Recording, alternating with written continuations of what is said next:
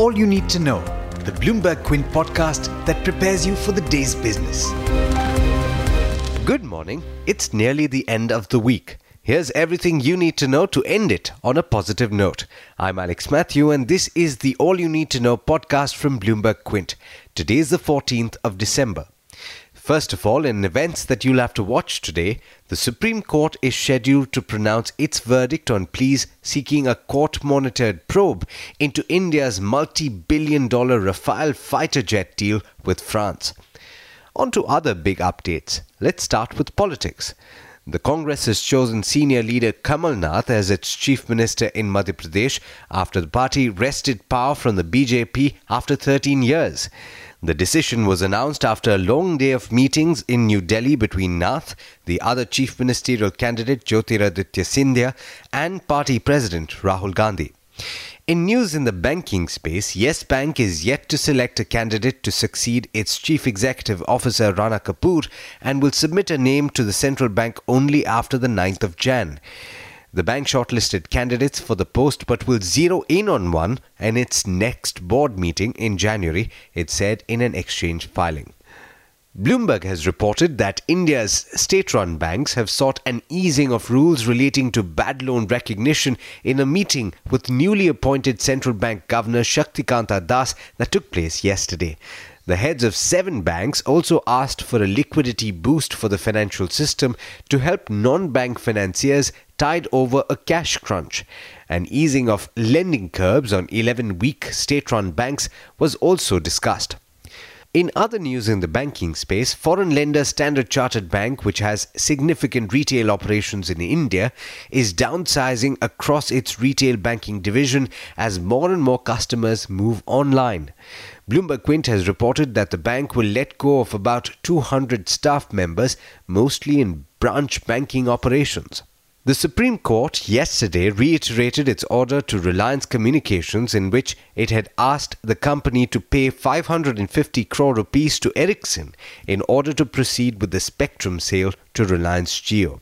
And sticking with news on telecom, the Telecom Appellate Tribunal set aside the sectoral regulator's predatory pricing guidelines that placed restrictions on large older carriers but excluded Mukesh Ambani's Reliance Jio Infocom. For all the implications of this, do check out the story on the website. On to international news. ECB Chair Mario Draghi has said that risks to the euro area economy are worsening, even as he called time on the European Central Bank's flagship deflation fighting tool. The ECB president told reporters in Frankfurt that while risks are still broadly balanced, they are now moving to the downside because of a range of concerns over geopolitics, trade protectionism, and market volatility. The significant change in language pushed the euro lower and was reflected in updated economic projections that lowered the immediate outlook for inflation and growth for the area. Draghi's caution underscores a gamble that the ECB is taking by ending its massive monetary support after almost four years of purchases that added 2.6 trillion euros to the institution's balance sheet. In other news, the Huawei affair seems to be getting messier by the day. China confirmed it's questioning a second Canadian citizen, Michael Spavor, who was held in the city of Dandong near the North Korean border. His detention follows the disappearance of former Canadian diplomat Michael Kovrig, who also ran in the same circle of foreign experts on China's ties with North Korea. Officials in Beijing said the two men are suspected of engaging in activities endangering national security without saying if the cases are linked. All of this has occurred after Canada arrested and then released on bail Huawei CFO Meng Wanzhou in connection with the company's purported breaching of American economic sanctions. And finally, lawmakers in the UK Parliament aren't scheduled to vote on Prime Minister Theresa May's Brexit deal this year, leader of the House of Commons Andrea Leadsom said yesterday. In international markets, US stocks ended mixed with the S&P 500 ending flat, the Dow ending with gains of about 70 points and the Nasdaq declining 0.4%. All three early risers in Asia have begun the session with cuts of between 0.7 and 1.5%. With that, it's over to Darshan Mehta for the trade setup for the day in India. Morning Darshan, how does it look today? Hi, Alex. Good morning. Good morning, everyone. Global cues as of now are muted. Even uh, the base metals on the LME ended muted. Uh, it was mixed there also. Lead was down 1.4%. But commodities in China have started higher and crude rallied over 3% overnight. The SGX Nifty is indicating a muted start, slightly positive as of now.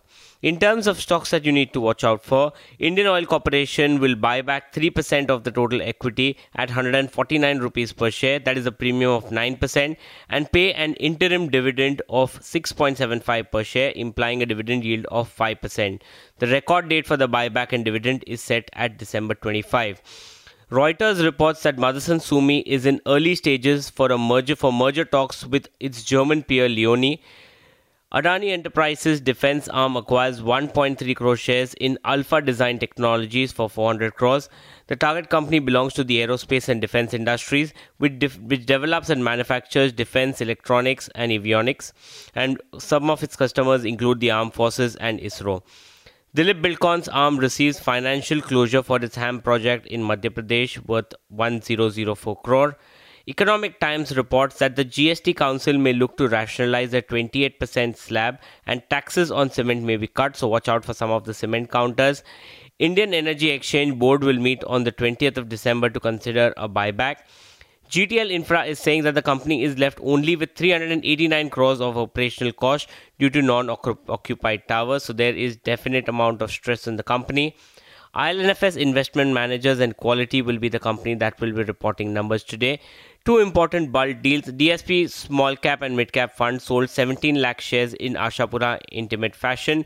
Victory Expedition uh, Emerging Market Fund also sold in 3.6 lakh shares in the company. Max Financial also will be in focus. New York Life Insurance acquired 50 lakh shares in the company. The seller was Max Ventures Holdings. Citi has initiated on UB with a target price of 1550. They say that India's beer industry is extremely nascent and social acceptance is increasing as a consumption driven by socio-economic development changes. And a lot of brokerages went to the plant visit of JSW Steel the key takeaways that the management indicated was the expansion to 13 million ton per annum from 12 million ton per annum is on schedule to be commissioned by March 2020. The management expects minimal impact from the closure of NMDC's Karnataka iron ore mine given the ramp up of its captive mine and increased statewide mining limit. But there's much more you need to know before trade actually starts. For that, log on to our website, bloombergquint.com, and click on the All You Need to Know tab, and you'll be prepared for morning trade. Thanks, Darshan, and thank you all for listening in. This is Alex Matthews signing off.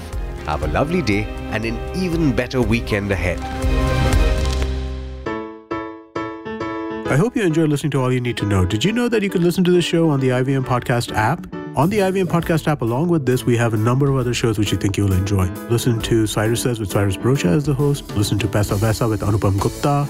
The Scene and the Unseen with Amit Varma or Shunya One hosted by Shiladitya Mukhopadhyay and myself. Check out the IVM Podcast app to get more talk content that you will enjoy.